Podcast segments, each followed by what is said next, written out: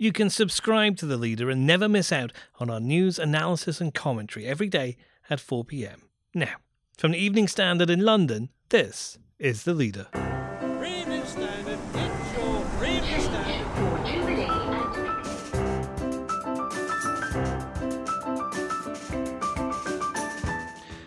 Hi, I'm David Marsland. Coronavirus. It's time to do your bit. everyone, you, me, everyone out there in Britain, have got to play a role in fighting this virus. Our deputy political editor Nicolas Cecil breaks down events in the UK. Also, This was classic Donald Trump. He was telling all Americans that the coronavirus will go away. Then there he was in the Oval Office, grim faced, announcing a ban on all travel from Europe to the United States. US correspondent David Gardner makes sense of Donald Trump's plane stopping strategy. And two meters is now being uh, advocated by uh, certain quarters. Um, I've spoken to GPs who have said that two meters is advisable. features writer Sam Fishwick is busting COVID 19 myths. What does social distancing actually mean?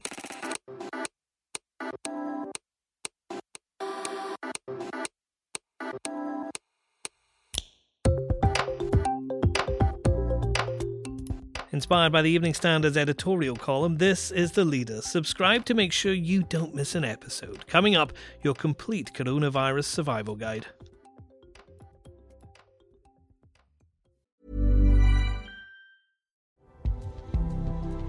This edition of The Standard is brought to you by the AXA Startup Angel Competition.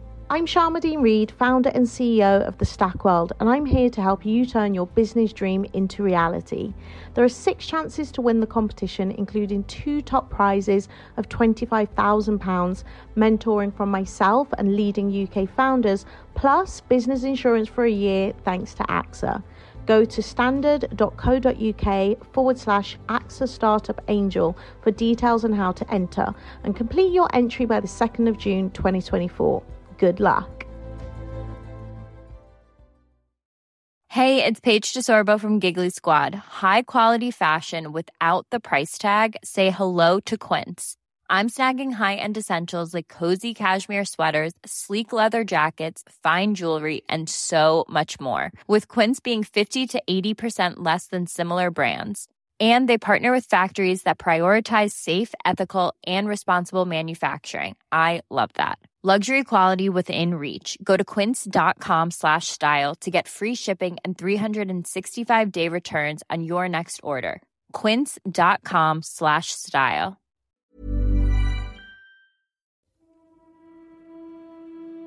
With a member of his own cabinet now confirmed to have coronavirus, the Prime Minister has moved the country into a new stage of its battle against the infection. This is the point when our day to day lives must change, and our editorial column says it's essential we all get behind it. However inconvenient the restrictions we face in the coming days and months, the only effective way to suppress the virus is if everyone plays their part. We must follow the prescriptions of government scientists, advising ministers on the best way to tackle this crisis. Personal responsibility is therefore key, not just because of the need to minimise the number of people falling ill, but because of the continuing economic damage which the virus is inflicting. This will only get worse if the failure of individuals to follow advice allows the disease's grip to tighten. Scientists say the controversial travel bans of the sort announced by Donald Trump have little health benefit, and that simpler containment measures, including personal action, are better. We must all heed their words. Stopping coronavirus is a duty for individuals, not just governments, and we must all do our bit. Our deputy political editor, Nicolas Cecil, is in Westminster. Nicolas, what's the latest on the situation being faced by the government in terms of the numbers of people with coronavirus in the UK right now? Well, the latest figures today show a rise of around 138 cases. Very sadly, there have been two more deaths as well. The number of cases are expected to rise even more sharply in coming days and weeks. And the epidemic will reach a peak sometime in the next few months. That, that is what is expected. Now, following this meeting that Boris Johnson had with the Cobra Emergency Cabinet meeting, what kind of things are we expecting the government, the the country itself, to have to face? What sort of restrictions are we looking at? Well, so far the government has been stressing that it, its policy will be very science based, and there's some measures which we expect to come out of today's COBRA meeting. They include, for example, more social distancing measures. One of them will be that if you've got cold or flu-like symptoms, you'll be asked to self-isolate at home and that will be self isolate at home for, for seven days. The government will give more details about what symptoms to look out for and which would trigger this self isolation period. They'll also explain a bit more about how to do it. For example, if you're a family in a big home, it's quite easy to self isolate. But if you're a group of students, it's probably a bit more complicated. So there'll, there'll be some official government advice on that. In addition, we're expecting some more measures to protect vulnerable groups, particularly the elderly and people with underlying health conditions. But it doesn't look at this stage that the government's considering things like school closures, like they've had in Ireland, or the the uh, plane ban that's from Europe that the US has imposed just now. Why is the government not going that far? Well, again, the government is stressing that it's been very much guided by the science and it, it, certainly the chief medical officer and the chief scientific advisor have played a very prominent role in, in everything that the government is doing. However, the Prime Minister is coming under growing pressure to take even more drastic action. Other European countries, including Ireland, Denmark, and Norway, today announced that they would be closing their schools for a period the, the, the government is very clear on, on some of these, these measures that, for example, school closures. If you close schools for three weeks, that's all very well and good. But they're saying that if you do that, you may have to sustain these measures for several months because if you close schools for three weeks and then just reopen them, you're back with the same problem.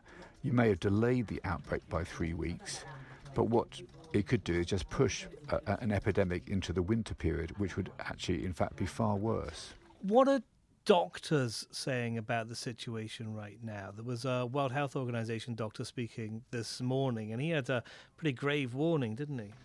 Yes, this is um, Dr. David Nabarro, who is the World Health Organization's coronavirus envoy for Europe. And he was saying that Britain is now facing what he says is a really dangerous situation. And he's saying that everyone, you, me, everyone out there in Britain, ha- have got to play a role in fighting this this virus. So basically, washing your hands um, regularly and taking other measures as advised, as advised by the government. Next. The European Union failed to take the same precautions and restrict travel from China and other hotspots. As a result, a large number of new clusters in the United States were seeded by travelers from Europe. Donald Trump stopped flights from mainland Europe coming to the US, or has he? Our US correspondent David Gardner says all is not what it seems.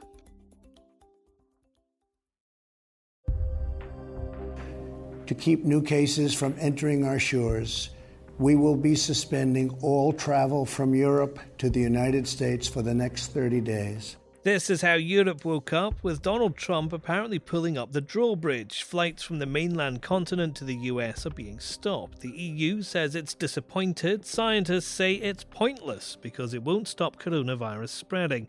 And some passengers are wondering if there's a loophole because the UK is not covered by the ban. Our US correspondent David Gardner is in the States. And David, now the dust's settled, what's actually happened here? This was classic Donald Trump. Just one day earlier, he was telling all Americans that the coronavirus will go away. Then there he was in the Oval Office, grim faced, announcing a ban on all travel from Europe to the United States. Of course, it wasn't quite that. Americans were not included in that travel ban, nor were people from the UK or Ireland. He was actually talking about the 26 countries in the Schengen border free area. He's basically saying that he wants to insulate the United States from the effects of the virus and blaming Europe on not doing enough. This is the man who uh, has been criticised repeatedly in recent weeks for, for playing down the virus. If we are vigilant and we can reduce the chance of infection, which we will, we will significantly impede the transmission of the virus.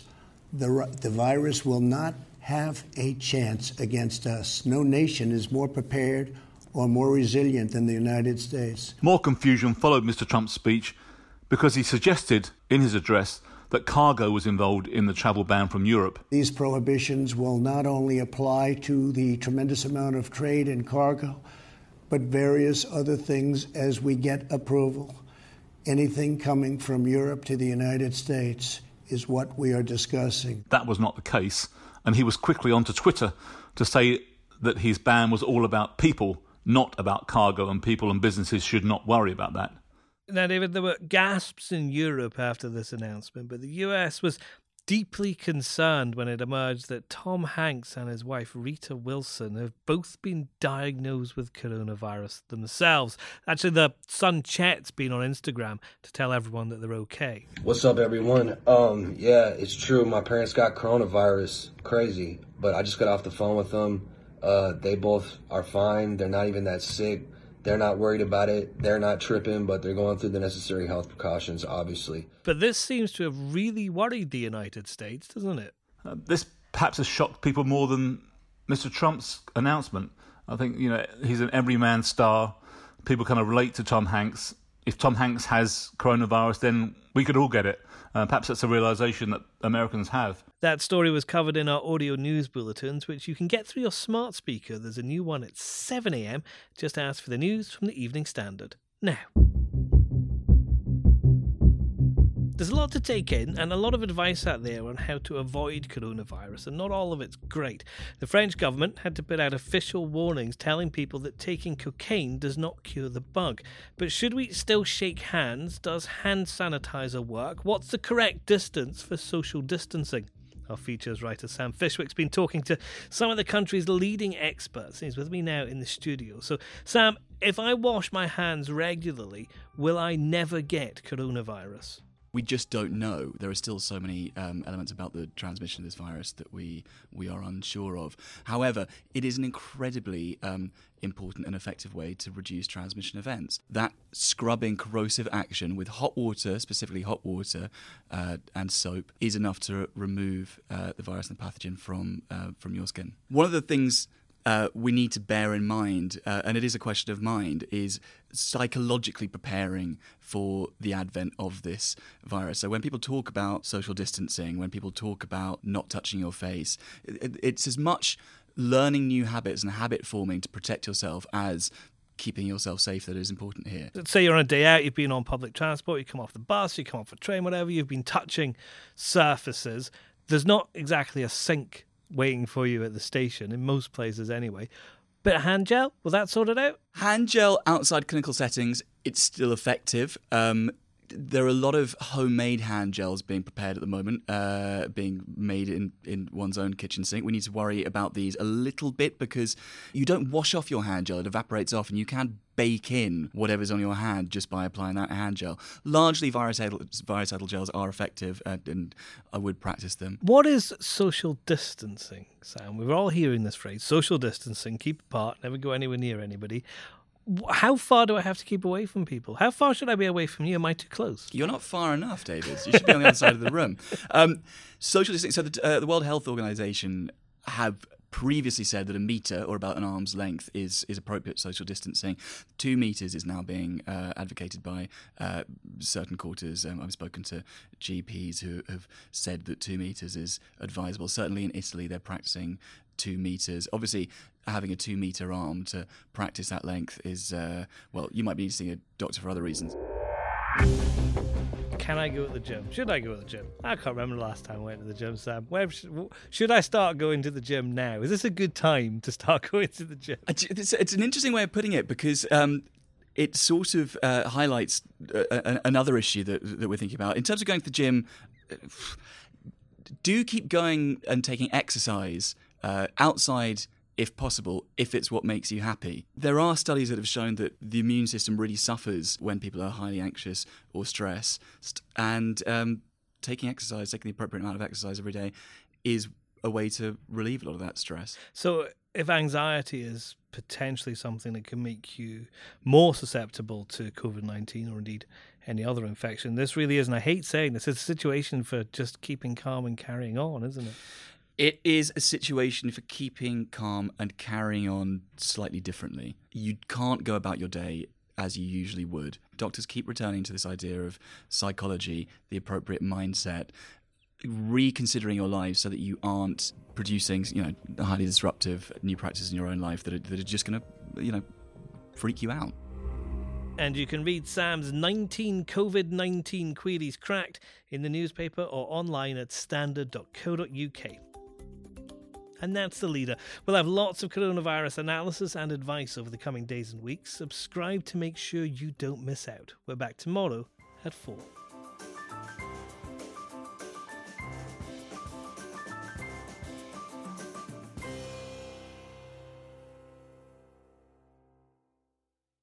Hi, I'm Lawrence Dallaglio, host of the Evening Standard Rugby Podcast, brought to you in partnership with QBE Business Insurance. The show is available to listen to now and right up to the end of the season when the winners of the Champions Cup will be crowned at Tottenham Hotspur Stadium and the fight for the Premiership title will be decided at Twickenham.